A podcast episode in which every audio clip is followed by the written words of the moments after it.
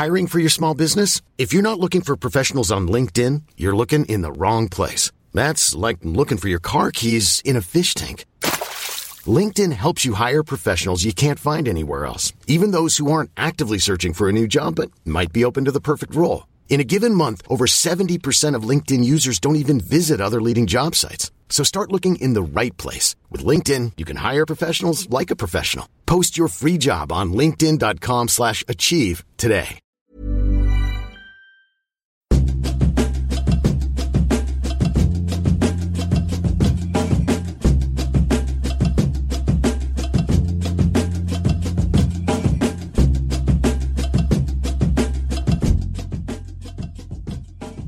Hello and welcome to the Raptors Over Everything podcast. I'm your host, William Liu. This episode, along with every episode this season, is brought to you by our sponsor, KFC. So, on this week's show, we have a very, very special guest in Trevor Cole, a Canadian novelist and the author of a must read profile on Masai Ujiri, published in Toronto Life. Trevor, welcome to the podcast. Nice to be here. Um, so, first up, how is the Torontonian of the Year award decided? Like, is there a process? Oh God, I don't really know. I don't know their process at all. I, uh, you know, as a writer, you get hired to do a um, a story, and uh, and uh, you're well outside the process. so, um, you know, I think they have a. Uh, I think uh, I'm guessing really, but they have a group of editors and advisors who probably sit down and and draw up the list, and I think uh, it has to do um, with how big, big an impact on the city, the cultural life um, that individual has, and it's neither necessary. It's not necessarily bad nor good. Right. Uh, Doug Ford was number one last year. All right. This year he's number two. So that's an indication that you know it's not the magazine is not necessarily saying you're the best you know, uh, influence, but um, uh, influence is is uh, you know the criteria. So in this in this case, Masai was was had clearly risen above everyone else. Yeah, I was gonna say this question almost sounds dumb now that I'm asking it because you won an NBA championship, the first in like 25 years for Toronto.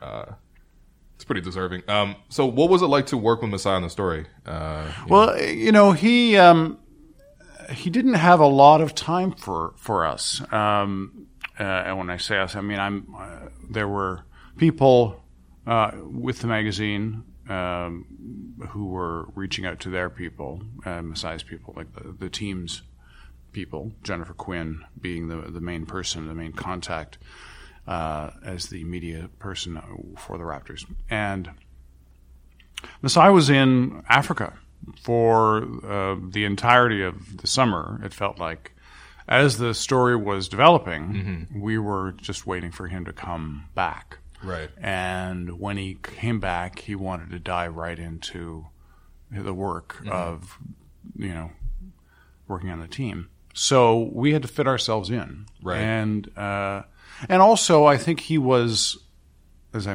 sort of mentioned or alluded to in the piece, he was a bit wary of a kind of in-depth piece. He, I don't think he's ever had anything like this written about him before. Right. And uh, you know, I think I think he's inherently private, so he didn't want to give me a lot of time, and that is typical for people in the sports world.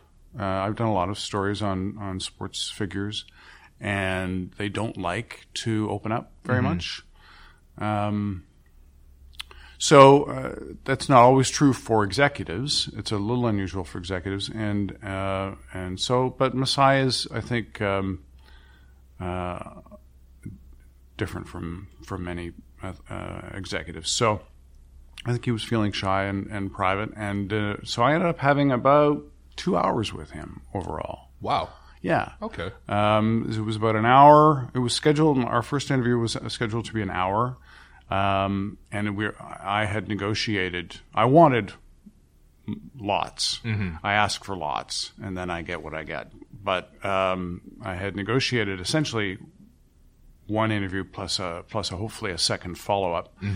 Uh, I managed to to stretch that first interview to about an hour and a half, and then I uh, I did phone follow ups with him, and Right. then and then I I did negotiate the session in the basket or the uh, ba- um, boxing um, training session that he had. Right, right. Wow, that that's it's very surprising to hear. It feels like you spent like a week with him or something. Well- you got into a lot of details that I don't think anyone has ever, um, at least publicly, known about Masai. Yeah, well, and and that has a lot to do with talking to other people, and you know when when you're waiting for the main subject to make himself available, um, you spend a lot of time f- going around um, the people in his life trying and trying to tap those wells for information. Um, so his best friend uh, from Africa, who uh, who now lives in the states, uh, was hugely helpful. That was Dennis. Right, right. Um, uh, his wife Ramatu was very helpful. Uh, she she opened up a lot of um, uh, insight into their personal life and um, just some of the things that, that Masai was was working through as he was uh, sort of rising up, and uh, so that was hugely helpful. So. It, I'm glad it feels as though I spent a lot of time with him, and and I, you know I I'm I'm grateful to all the people who did share and why did you take on this project? Are, are you a Raptors fan? Or were you intrigued by Masai? I have been a Raptors fan. I, you know, I've I followed the team from the beginning, and I've had and I've my my uh, fandom with the Raptors has has uh, waxed and waned. I uh, naturally when they when yeah.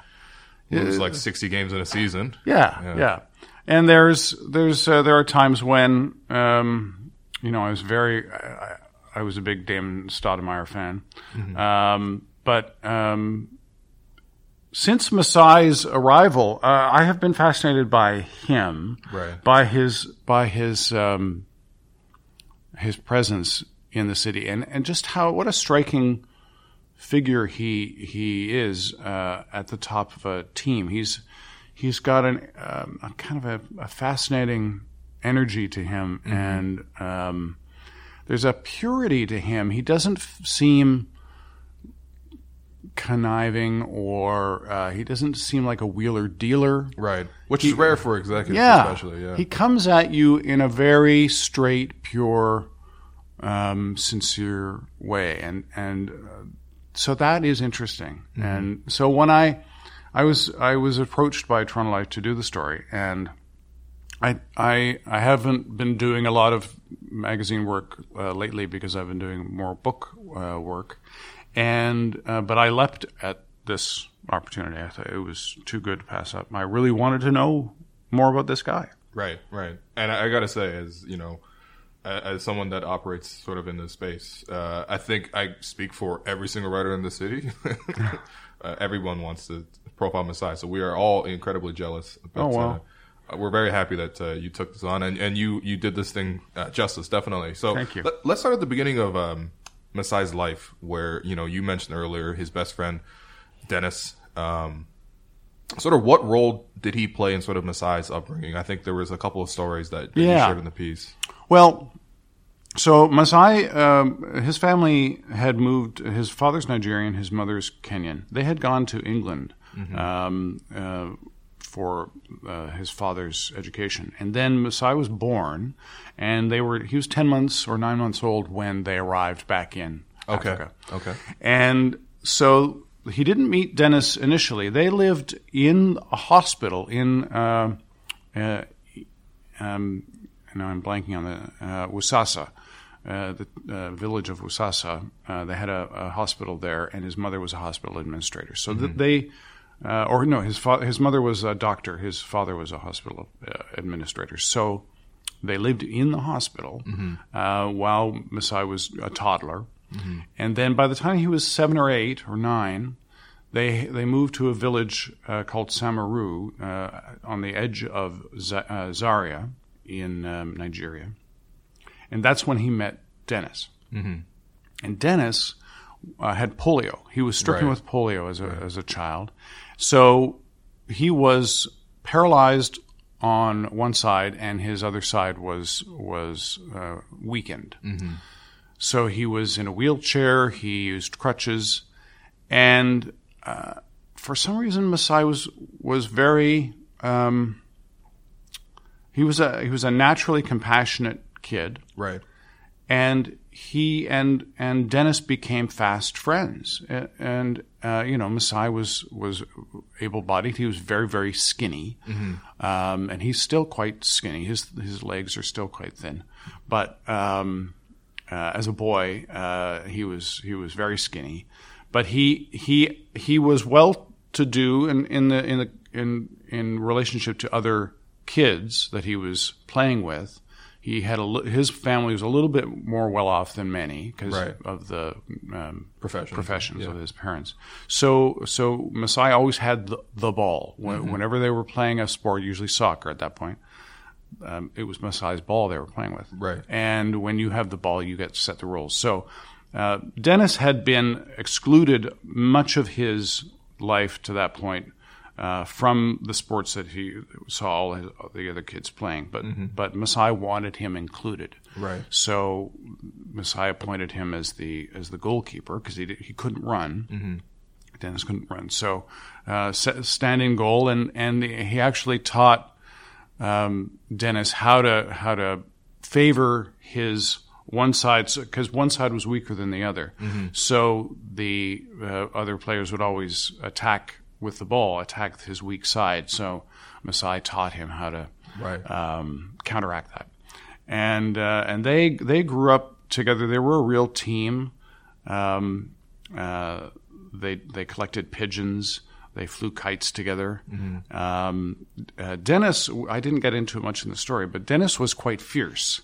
Oh, by, okay. by by the uh, by the time he and Masai became real real buddies, Dennis, because of the bullying that he had experienced uh, uh, as a polio victim, he had learned how to use his.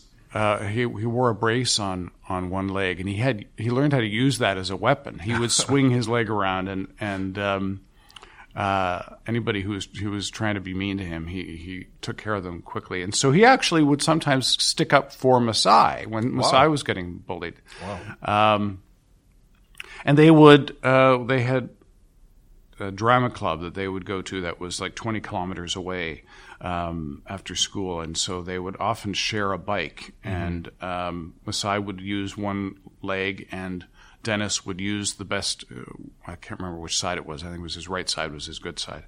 Um, so he would use that side to bike uh, to to pedal, and Masai would use his other leg to pedal, and so they would combine as they were for 20 kilometers.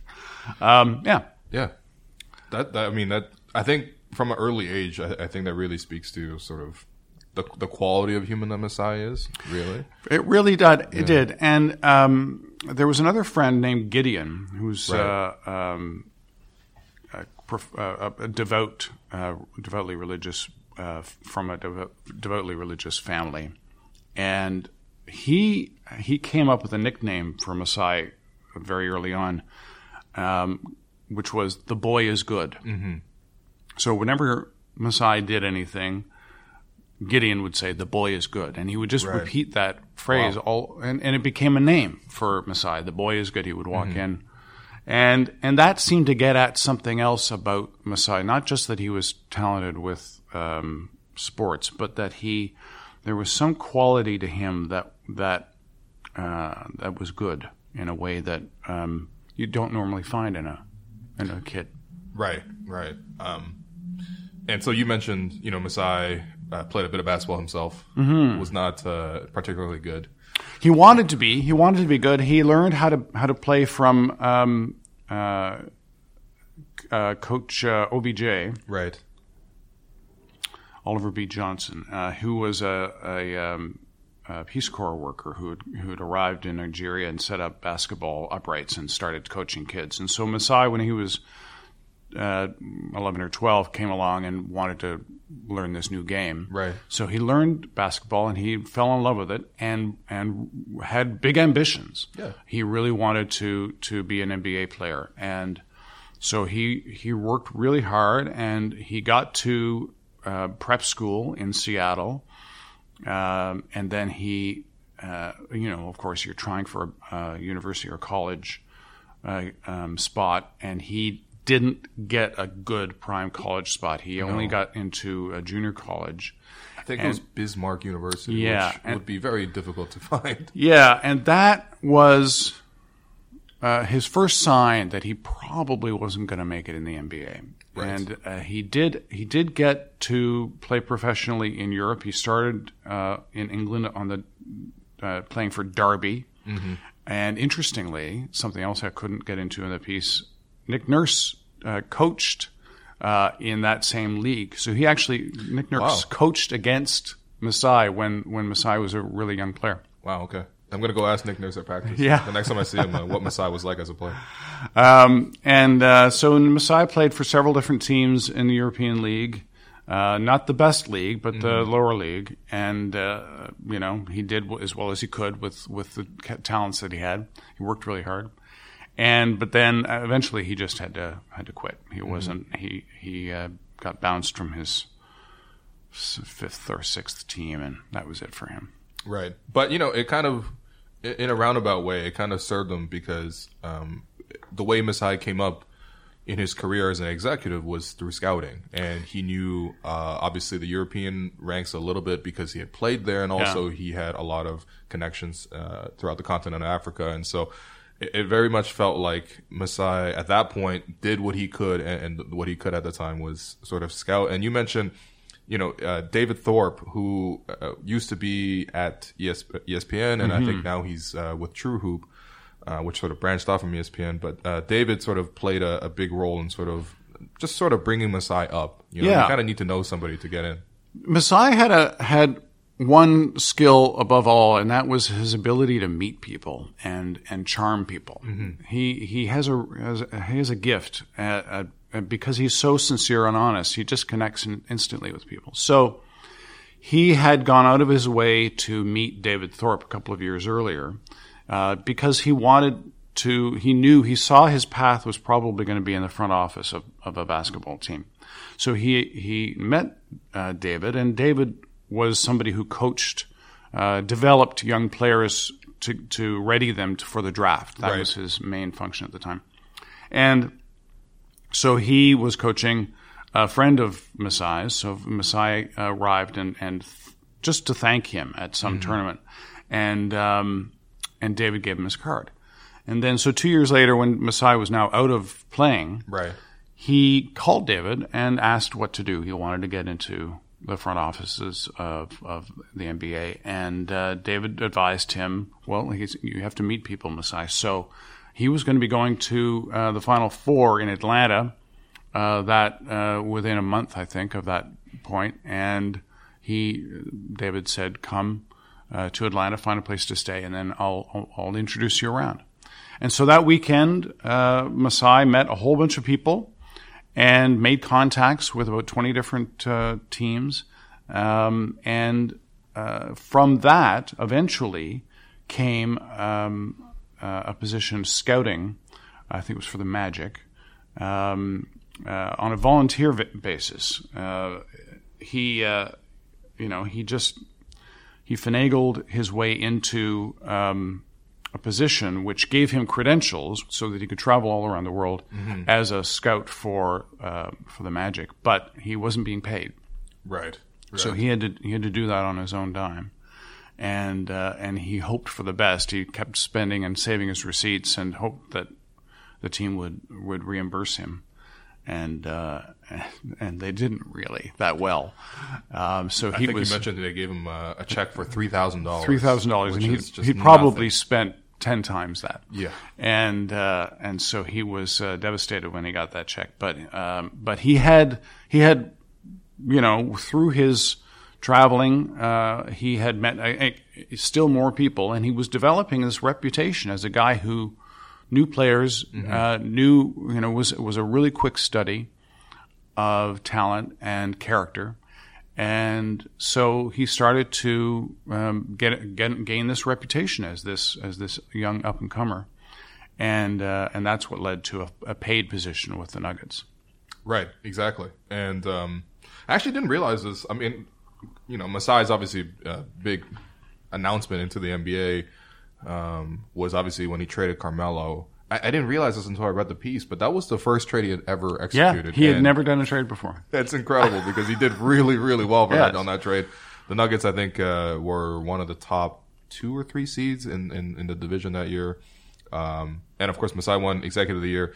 And so, you know, the thing with Masai is, oddly enough, the, the Raptors had Masai sort of in the organization long before, uh, you know, he had gone to Denver and then had to come back. He was. That's right. He he came in as a scouting coordinator, Right. and uh, international scouting coordinator uh, for uh, working for Bryan Colangelo. Bryan Colangelo met him at um, at an uh, at a, an event or um, uh, I think it was a combine, and tapped him on the shoulder and said, "We'd like you to come work for the Raptors." Wow. And uh, at that time, Bryan Colangelo was a big deal uh, in the NBA, and he had just won Executive of the Year, so Right. um, that was a pretty plum um, gig for for Masai. So he came to Toronto. He lived downtown.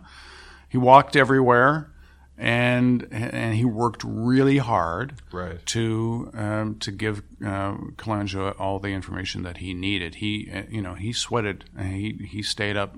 You know he slept very little um, to be the the best um, right hand that that that Colangelo could have. So he eventually uh, shifted from scouting to assistant GM, and um, and then he was tabbed to go to uh, back to, to Denver as uh, as GM. Yeah, and I gotta say, you know, I, I think Colangelo definitely had this reputation in Toronto um, where he made more of an emphasis as compared to the regular uh, executive in terms of looking abroad for talent. I think one That's of right. Colangelo's first years he came here, you know, he he drafted uh, Andre Bargnani number one overall, and he signed Jose Calderon, and, and Anthony Parker at the time was playing, I think, in Israel, and so. And, and Jorge Garbajosa as well. Don't forget him. And Yeah. Rasho Nesterovic. Actually, there's a lot of Yeah, Europeans on the time. and it's likely I didn't get into this with Masai, but it's likely Masai had a lot of influence over a lot of those decisions. Right. Yeah. And they, and they were great pieces. Like the, the Raptors uh, made the playoffs. I think they won the division for the first time, and that was a big deal at the time. Nowadays, winning the division is kind of a, a foregone conclusion. But so uh, Masai goes to Denver. Uh, he he does well there, and then it takes Tim Leiweke, who is sort of this. Uh, I'm very fascinated by this man because it's almost like he, he was only here for a very short time. He made he was like a he, he hit Toronto like a bomb. It really was, but I think it, it really did kind of like it's like a a forest fire, and you burn everything, and then all of a sudden you can just have things grow from it. You look at TFC and of course the Raptors. You know, Yeah, Leiweke Leiweke is really interesting, and he he gave me a lot of time. Um, uh, you don't see it in the piece, but but there's a lot of Leiweke behind um, some of the insights in there because he gave me a lot of time, and he was um, he was a real force. He came in like a hurricane, cleaned out all of the deadwood out of out of MLSE, uh, which had become this this horrible complacent place Right. where you know. Uh, as long as you made money, you didn't have to win, and um, it was just depressing.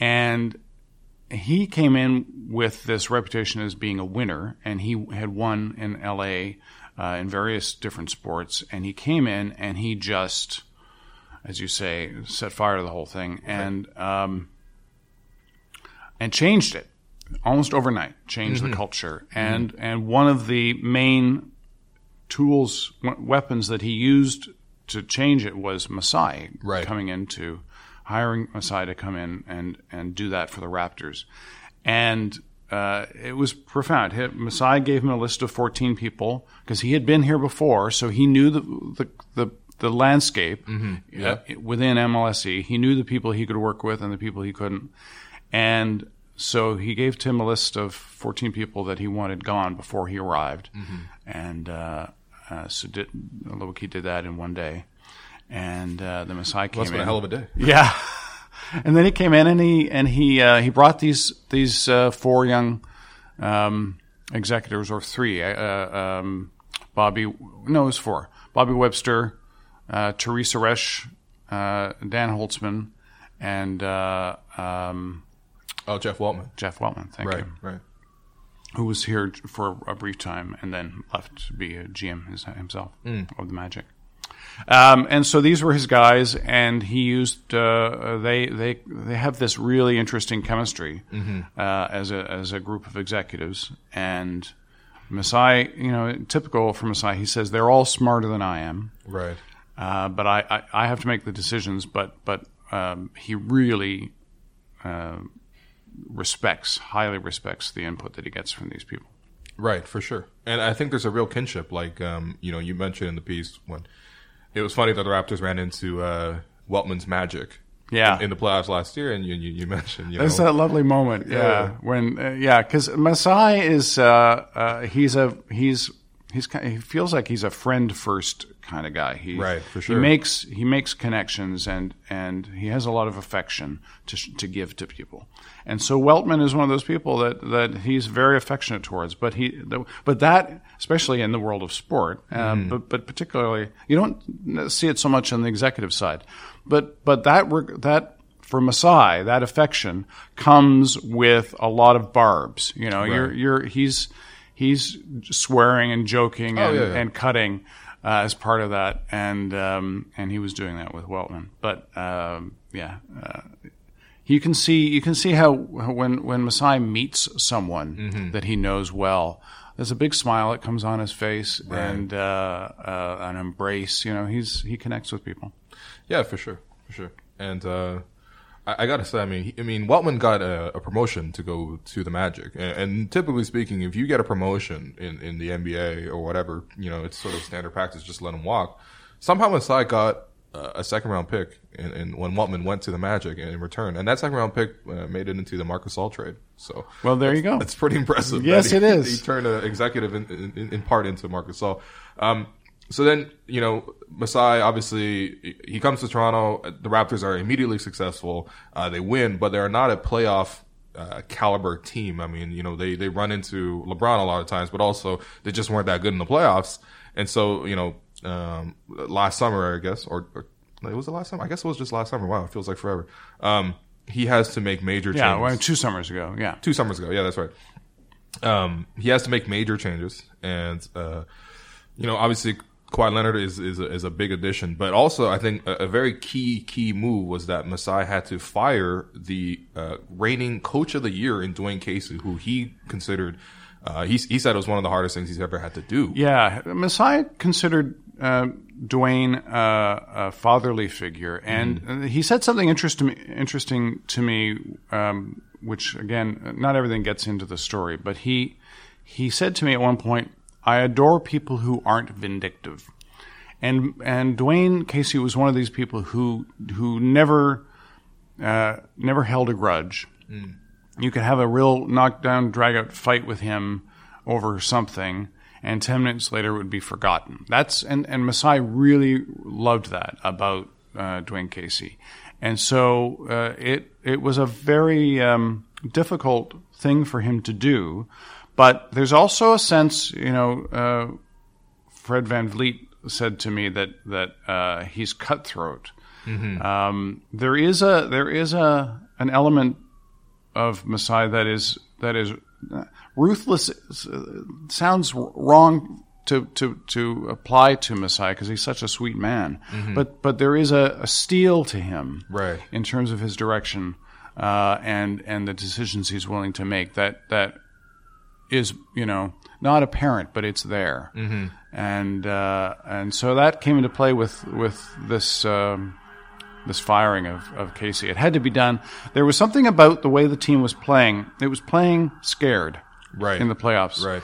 And he had to find somebody to to take that fear away and to give them um, uh, a sense of of uh, ability and and fearlessness. And so the two big components of that were Kawhi Leonard and Nick Nurse. Right. Right. Uh, DeMar DeRozan was playing scared in the playoffs, and by Yep. replacing him with with Kawhi, he he, he Who doesn't got, feel any emotion whatsoever? right. he got fearlessness on the court, and in Nick Nurse, he had fearlessness uh, in in the coaching um, on the bench. And you know, Nurse has a real swagger to him Yes. in a way that Casey never had. Right. Uh, When. I interviewed Nick Nurse for the story, uh, he did it most of it with his feet up on his desk. Um, and uh, uh, feeling very good about himself. You know, he just was he a- wearing his signature NN hat? I, I, I think he might have been. Yeah, Yeah, he, uh, um, you know, he just won a championship, so he Fair he uh, he'd earned it, and um, uh, you know, he's got a real a real presence. Yeah, I, I was surprised about that with Nick Nurse because when he was an assistant and stuff, stuff like that, I mean, obviously it's, it's a less empowering role when you're the assistant, but it, it never really did feel like he had that um, presence about him. And then, yeah, in the years since, I mean, Well, he knew his place as an as assistant, Right, right. and in the interview with with um, the executives when they were first interviewing him at Hotel X to see whether he'd be given the job, um, you know they they were they, at that point the execs were quite frustrated. Mm-hmm. Right. Masai and and Teresa and Dan and uh, and Bobby were all um, um, a little bit uh, on edge after having been swept again, and they just fired Dwane, and so they were they were they were not happy people, and uh, some of that came out initially in the interview with with Nick Nurse. Um, there was a bit of you know because Nick had various ideas right. About how the team could be coached differently. And they were like, "Well, why didn't that happen?" you were right there. and and so, but but as Nick said, well, I wasn't the coach; I Yeah. was a, an assistant, and Right. that wasn't my place. Fair but enough. now that if you you know give me the chance, uh, Mm-hmm. this is what I'll do. And he's really changed things. Yeah, he has. Um, I, I think the biggest difference between Nick and, and Dwane in terms of their styles of coaching, Dwane was always very uh, reactive. He had a plan. He, his team was going to go into it, and generally speaking, he wasn't going to make any changes to that plan unless things were going really awry. Whereas Nick is very much like a proactive guy. Like second quarter, he'll see us like, "All right, the Raptors are down eight.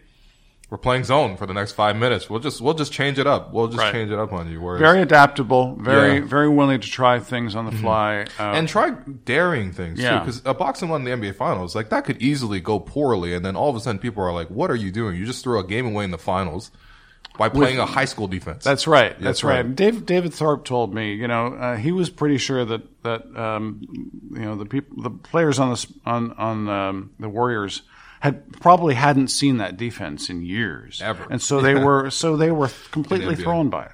That's right. That's right. And and it worked really well. Um, and then so of course, as you mentioned, the the, the two prongs of that. There's the, there's the Kawhi trade. Um, I think people don't really, when they look at sports, they're just like, well, of course, you would trade DeMar DeRozan for Kawhi Leonard. In retrospect, it's such an obvious decision. At the time, though, I, I remember the reaction to it was, was really, really harsh. I, there was a press conference that Masai did where, you know, there's a lot of cameras or whatever, and there's bright lights and whatever, but at the same time, you, Masai was just like sweating profusely and he felt so terrible about the whole thing. He felt like he had to apologize to DeMar DeRozan. And of course, you know, it's raw when you got to trade a guy and things like that, but you know, it wasn't an easy sell, is what I was trying to say. Right. I mean, and not just in terms of to the fan base who obviously loved Demar, but also even to ownership because the Raptors had never paid the luxury tax before, That's and right. he was suddenly asking them to pay like 160 million, and also uh, trade a lot of security in Demar for just uh, the ultimate question mark in Kawhi. Well, very it was very very much what the sort of thing that MLSE E never did. Yes, which was to take a huge leap to to jettison um, uh, somebody who professed to love playing in Toronto, uh, who was a security uh, kind of a security blanket in DeMar DeRozan, um, who was a who who was talented but a proven you know, a, a a player proven to have difficulty in the in Right. the playoffs, but um, a really easy guy to like and to be and to and to settle with, Yep. uh, to to to trade him away and to bring in a maybe, you know, and, the, and and and a maybe if it worked, it would be spectacular, but there was a good chance that it wouldn't work, Right. And that was the kind of gamble that MLSE was traditionally, uh, you know, prone to avoid. But you know, Masai, he you know he he says he doesn't consider risk. He doesn't think about it. He it was the right thing to do, mm-hmm. and um, so he didn't hesitate. Yeah. It also really strikes me every time I hear about it that uh, while this deal was going down, and obviously these deals don't just like someone calls someone and they're like, "Hey, do you want to trade?" Oh, yeah, sure, let's do it. Right? It's it's not fantasy basketball. Uh, these things definitely take time to to build. And Masai, he's he was so, you know, sort of uh, devoted to his cause, and and he was in. Kenya opening a school with uh, Barack Obama and also Barack Obama's sister uh, at the time of the trade. Uh, You, you know, it's it's such an important thing, but you know, obviously Masai uh, had his convictions, and you know, and he pulled it off. Um, He knew he had people here to, to carry it out as well. You know, Bobby Webster was was sort of the, the front man on that Right, uh, right. on that deal. But of course, uh, it all comes down to Masai's decision. And um, but yeah, I mean that's one of the great things about Masai is that he's larger than basketball. You know, really there's is. there's something more. He, he's interested in the greater thing. You Mm-hmm. know, the greater good and the greater picture. Um, he's always thinking about um, other people. Right, right. Um, and then of course, you know, Kawhi, uh, the Raptors won a championship. The best moment of the playoffs was the shot by Kawhi. Um, against Philadelphia. yeah. I always, I always find it weird that most executives don't just like watch in a specific spot. They really do like move around, talk to people. Bryan Colangelo used to always stand in the tunnel with his very, very large collars, and I think actually Masai kind of did the same thing. he did until does it know. until it became impossible for him because people were always uh, pestering him while, Right. he, while he stood there. So People weren't pestering Bryan Colangelo. apparently not. apparently not the same way. I would heckle him with uh, Bryan in that situation. Um, so yeah, I mean, Masai, so because Masai was uh, because you know executives are sort of uh, you know nervy and things like this. Um, it was he almost kind of missed the moment, right? Yeah, he uh, he yeah he, he was very close to missing the moment. He came. He was on. He had watched the first half of the game from the video room, and then he went up for the second half. He went upstairs to his office on the fifteenth floor um, at uh, the stadium and um, at the arena, and uh, he watched most of the second half on the fifteenth floor. And then it was like literally just seconds to go, and the Raptors were up by three. And it looked because it was they were now into trading foul shots back Yeah. and forth. It looked pretty secure, Definitely. Kawhi just had to hit both free throws, and the game and was it was over. done. Yeah. Yeah, and so he uh, took off uh, down the uh, elevator to to be able to be in position Mm-hmm. at the side of the court when they won. And in that time, in the in the 15 seconds or so that it took f- for the elevator to descend, those uh, you know, Masai, uh, Kawhi missed one of his free throws, and uh, uh, Philadelphia had scored three points, and so it was a tie game. And and there's this wonderful scene that that Masai reenacted for me in his office when he was walking. The elevator doors open. He's walking toward the court, and he's he sees directly into the video room, and um, somebody said to uh, somebody who was standing next to him, "I can't believe this is happening to us again." and but Masai didn't actually hear that. He he read his lips Right. and he saw what what that man had said. That's probably more frightening than Yeah, than, yeah. than hearing it. And then he and then he lowered his the the man lowered his head and hid his eyes with his hand. I can't believe this is happening to us again. Right. And so you know, Masai stormed into the media room and and demanded to know what the hell happened. Mm-hmm. And uh, then he just waited along with the rest of us, watching what was going to happen Right. next. Yeah, and then you know Kawhi hits the shot. Um, you know the Raptors go on to squeak by Philly, uh, go down 0-2 against Milwaukee, uh, and then basically sweep them from there on. Actually, Yeah. pretty pretty incredible turnaround there. Uh, and then go to Golden State. It was you know they win the championship on the road. Um, you know, did Masai talk to you at all about sort of that incident that He happened? or- did. Uh, he was very reluctant. The, Right. They were talking about what happened off the court uh, when he was trying to get to the court after uh, they won the game, and uh, he was stopped by this this uh, deputy sheriff um, in Oakland, and at the time we interviewed. Uh, that was still the decision was still pending from the Right. Oakland um, DA, and Those charges, by the way, have officially been dropped. They've officially been dropped, although there is still a chance that there will be a civil suit. That's still a possibility. Okay, all right. Um, and so Masai talked to me a bit about it, and his uh, wife Ramatu talked to me a bit about it, but they were very reluctant to have any of that. So it was all off the record. Of course, of course. Um, they didn't want to have any of that um, printed because they didn't want to um, bias the case or, or affect decisions being made.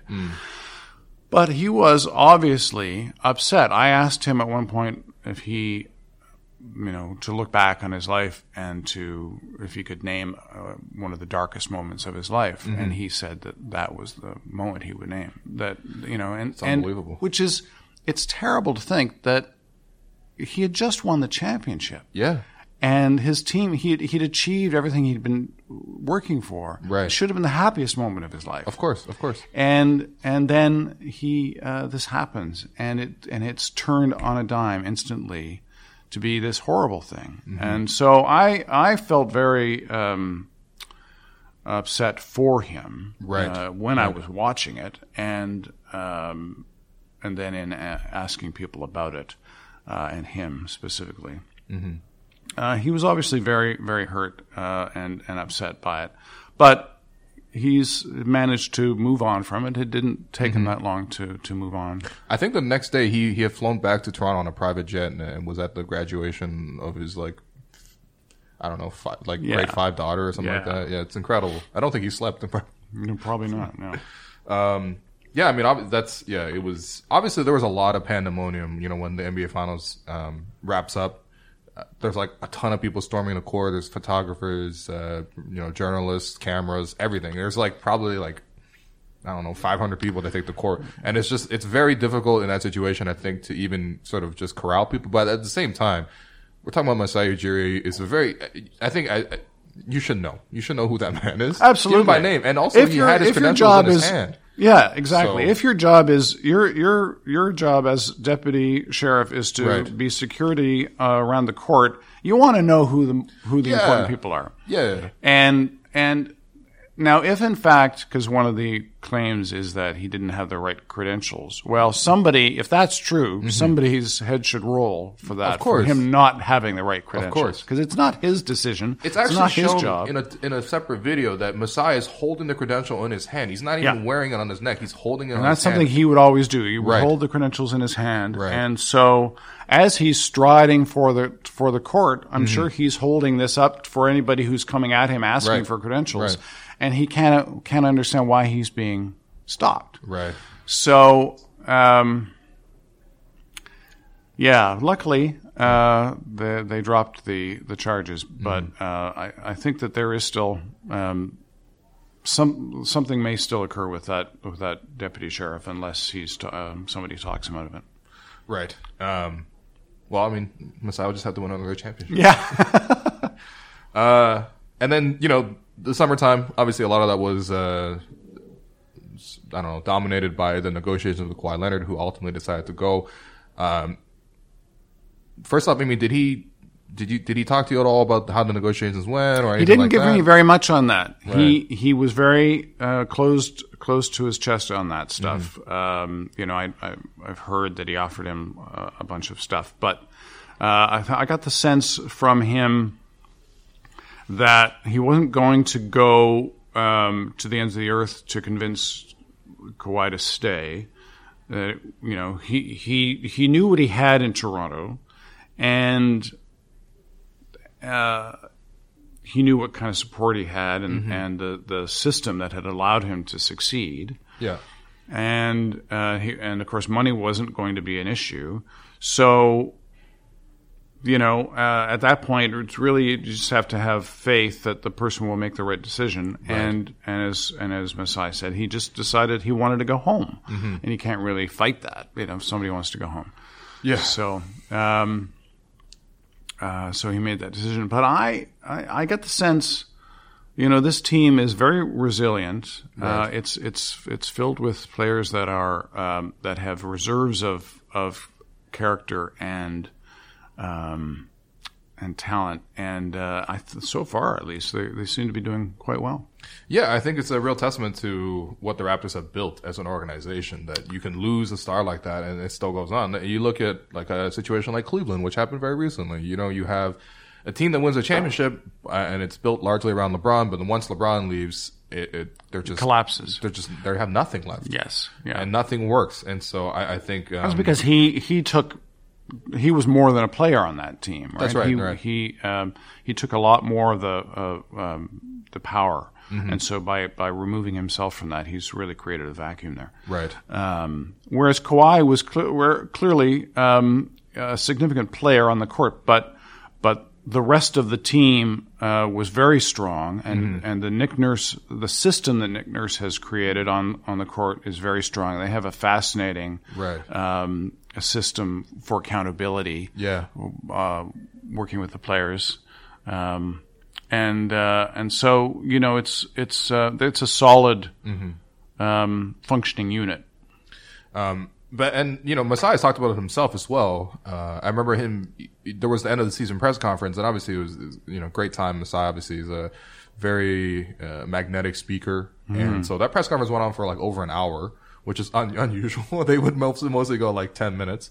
Uh, at the end, you know, at like the 58 minute mark, maybe, uh, someone comes in with the trophy and puts it on the desk. Masai's like, oh, this, yeah, this, this is just mine, you know, no big deal. And, and during the course of that, you know, he spent, he spoke, he spoke about many things. You know, he said, oh, you know, Manchester United or Liverpool, you know, we're the new Reds in Toronto. And I was like, as a Liverpool fan, you know, it's, it's still a little bit ways to go, but I, I like the ambition there. Um, but one of the things Masai talked about in that press conference was, you know, he was very close with Kawhi, and he was he, he became close with Uncle Dennis as well, uh, who you know is, is Kawhi's uncle and also manages most of his uh, you know financials and things like that. And it seemed very much like he had built that bond. And then you also wrote in the piece that um, his son Masai Jr. was actually friends with Kawhi's daughter as well, which so it, there was really a bond between the two families. Yeah, they're very. You know, I mean, these are these are young kids, and uh, they spent. So it was an indication of how much time the family spent together. That that these two young kids, uh, Masai's uh, son's nickname is Ding Ding, and uh, Kawhi's daughter uh, just ran around her house all the time talking about Ding Ding, um, to the point that Kawhi was irritated. Why is this? Why is my daughter talking about Ding Ding all the time? Um, but it was just an indication to me of of how tight the families had gotten Right, over the course of just one year, and and the kind of bond that happens off the court that we don't really see Right. um, which which you would think could have influenced the decision of, of Kawhi in, in a positive way if Right, he'd of chosen to stay. It Just course. you know, wasn't enough to counteract the decision to go home. Yeah, yeah. Uh, and you even wrote the piece, Masai's wife, um, you know, talked to, so said, hey, listen, you, you can go or you can leave, whatever, but uh, my my son's going to marry your daughter, which That's right. it's it's just an incredible thing. Yeah. Um, That's uh, apparently, um, yeah. People have uh, online. People have tweeted that that section of the story. They, that has really touched a nerve with people. yeah, it's uh, it's it's very gripping. And then you know, ultimately, I think I think if you sort of zoom back out, um, you know, f- from your account of Masai, uh, Masai comes across very much as sort of a man of the people. If Eric, he comes across as sort of a man of character, but that he's also not afraid of doing what he feels is right. And Right. sometimes that is ruthless, as you mentioned. But Yeah. I think the results kind of speak for themselves. And I think it's harder to, you know, knock a guy for it because he is very genuine in what he does. He is, and and you don't get the sense with with Masai that decisions are capricious, um, and and you get the sense that they are well thought out, and you know he has this really tight unit around him of of executives, and they thrash out everything, and so you know that decisions are coming from. Um, uh, a, you know, they're- they're born of a lot of thought, a lot of consideration, and Masai himself um, uh, just you, you you you get the sense that he's doing things for the right reasons. There's, you know, he's not he's not vindictive. He doesn't he doesn't he doesn't make decisions because of some personal agenda. Right. It's always about what's what's best for the team, and um, the team the Raptors are really in good hands as long as he's here. Right. and you, we just have to hope that, that that's for a long time. Right. And you mentioned, you know, the Wizards tried to poach him. They offered did. him pretty much the world. They And, did. Uh, Uh-huh. they kept coming back. Apparently, now this is all unofficial through through um, you know back channels. Right. Nothing was ever done officially. Sure, sure. But uh, they kept coming back with more and more to get uh, Masai to, to to make the leap. Well, I mean, there was reports that uh, an ownership stake was potentially That's right. there, which is I don't think that's happened actually with any executive. Right. So um, now Masai could get that here in Toronto if he wanted it. So uh, that wasn't enough to pull him away. And so uh, you know we, we have to we have to hope that that's that that's going to be the case. I mean, I think the Knicks are trying to get him now. Sure. Um, then there are going to be people who want to pull him away because he's clearly uh, gifted at, Mm-hmm. at what he does. So Right, right. Um, but I, I also think that you know maybe it's just something that people say, but I also feel like when Masai says things, I think he is genuine about it. I think he does feel a special kinship with Toronto. I think he uh, really appreciates, you know, based on his background and sort of the way he sort of came in as sort of an outsider. Um, that Toronto is an international city. Toronto is the only NBA franchise outside the United States, and, and I think he feels a, a special bond here uh, in Toronto. So, I mean, as a Raptors fan, I just like, and as someone that works covering the Raptors, uh, please do everything in your power to keep Masai, please. Yeah, it's true. The, the the international thing is a big big component. I think Masai does feel like he's a citizen of the world. I think, Yes. and um, and there's no city in the NBA that reflects that better than Toronto. Right, for sure. And then um, last thing, one of the p- things that you wrote in the piece that really stuck out to me, and I think it's very, very true about the Raptors, is that you said, "quote They were a team of Masai Ujiris" in describing last year's team, and I probably this year's team as well. Um, what did you mean by that line, and sort of how so? Just just in terms of their resilience and their their they have a high degree of character. These are all players who um, there aren't there aren't a lot of huge egos on this team. They are all people who um who work hard, and uh, you sense that they um, aren't frail. That their psychologies aren't frail. That they're strong. They're strong-willed, strong-minded, and um, and really put it all out there. Right. And and you get that sense from from Masai that he is that he is he is that he is he's a he's just a really strong uh, individual and um, uh, with with not a lot of ego and. and so it just to me the team reflected his personality. Yeah, and it always strikes me when you talk to guys like Pascal or Fred VanVleet, like they are very, very good players in this league. They're literally champions, uh, very accomplished guys. Um, but when you do talk to them, they're very, very much down to earth. They are. They're just guys that, you know, even Pascal, he signs a maximum contract. The next day, he's in the gym. He's working out extra as he always does. And Well, and That's Masai, hol- that's right, and Masai holds them accountable. He like he expects that. Mm-hmm. Um, the team expects that from them, but but they they give it and they they do it uh, wholeheartedly. Yeah, and um, you know, I'm sure you as a Raptors fan, I'm sure you you appreciate that. This team is very, very fun to watch this year. It is. It is. I'm. Yeah. I, I almost like watching them this year more than last year, just because. Well, there's less pressure. There's less anxiety, and and I'm thrilled at, at how they're doing with without Kawhi. They're more. They're obviously more than than Kawhi Leonard, and. Yeah. Um, and it's nice to see, you know, Pascal Siakam. Seeing how he's developing is really interesting. Yeah, it's it's really unprecedented. Anyway, Trevor, I've taken up so much of your time. You've been very, very generous. Um, if you haven't already read the piece, uh, you know, definitely go read it. It is definitely, at least so far, the definitive Masai Ujiri profile. There's been a couple other ones that that have been written. I think there was one in Sports Illustrated like five or six years ago. Um, but this one is definitely the one you want to check out. So that's it's in uh, Toronto Life, um, December issue, December issue. That's right. People still have magazines. absolutely. Yeah, there you go. and it's online as well. And it's online. So thank you so much uh, for joining the show. Is there anything else that you want to maybe plug or shout out? Sure. like Well? I mean, you, you uh, have written many novels my, and things like that. Yeah, and my most successful. recent my most recent book is The Whiskey King, which is a nonfiction um, about gangsters uh, in Hamilton and Toronto in the 1920s and 30s. during Prohibition. Uh, during Prohibition, that's Okay. right, and um, and it also there's it's, it's twin narratives, so it's about two individuals: Rocco Perri, Okay. who was the gangster, and Frank Zaneth, who was the very first undercover Mountie in Canada. Okay. and his sort of uh, efforts over the years to to get Rocco. Mm. Uh, it's a fascinating story, and uh, it's by uh, you know by far my most successful book. So um, definitely check that out, The Whiskey King. That sounds amazing. That sounds great. I, I feel like not enough stories are written. I was just talking to someone else about this. I feel like not enough stories are written about the history of Toronto and this region. And I loved, I, I'd love reading even like small. I don't know if you read this. Is like I don't even know if it was like a very famous book, the the secret mitzvahs of Lucio Burke or something like that. Ah. yeah, yeah. yeah. So it's just like stories of just you know. I, I love reading about like 1930s Toronto and different different ways. It's of a very and, there's a rich history in this Yeah. area, and you know people don't think of of um, Ontario as having been uh, a place where there was a you know a gangland war in the 1920s and 30s. But it happened here before it happened in Chicago, and uh, there was a lot of money being made here. And Right. was Rocco Perri was famous, uh, and his wife Bessie, when she died, uh, thirty thousand people came to her uh, funeral Wow.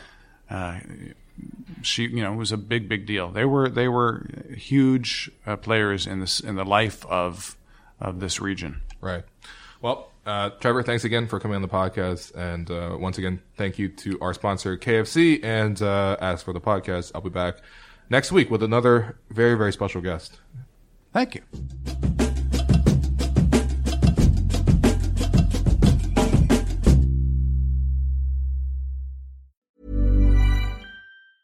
Hiring for your small business? If you're not looking for professionals on LinkedIn, you're looking in the wrong place. That's like looking for your car keys in a fish tank. LinkedIn helps you hire professionals you can't find anywhere else, even those who aren't actively searching for a new job but might be open to the perfect role. In a given month, over 70% of LinkedIn users don't even visit other leading job sites. So start looking in the right place. With LinkedIn, you can hire professionals like a professional. Post your free job on linkedin.com slash achieve today. When it comes to your finances, you think you've done it all. You've saved, you've researched, and you've invested all that you can. Now it's time to take those investments to the next level by using the brand behind every great investor, Yahoo Finance. As America's number one finance destination, Yahoo Finance has everything you need whether you're a seasoned trader or just dipping your toes into the market. Join the millions of investors who trust Yahoo Finance to guide them on their financial journey.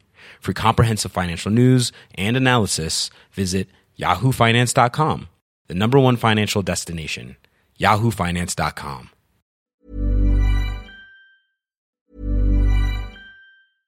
When it comes to your finances, you think you've done it all. You've saved, you've researched, and you've invested all that you can. Now it's time to take those investments to the next level by using the brand behind every great investor, Yahoo Finance. As America's number one finance destination, Yahoo Finance has everything you need whether you're a seasoned trader or just dipping your toes into the market. Join the millions of investors who trust Yahoo Finance to guide them on their financial journey. For comprehensive financial news and analysis, visit yahoofinance.com, the number one financial destination, yahoofinance.com.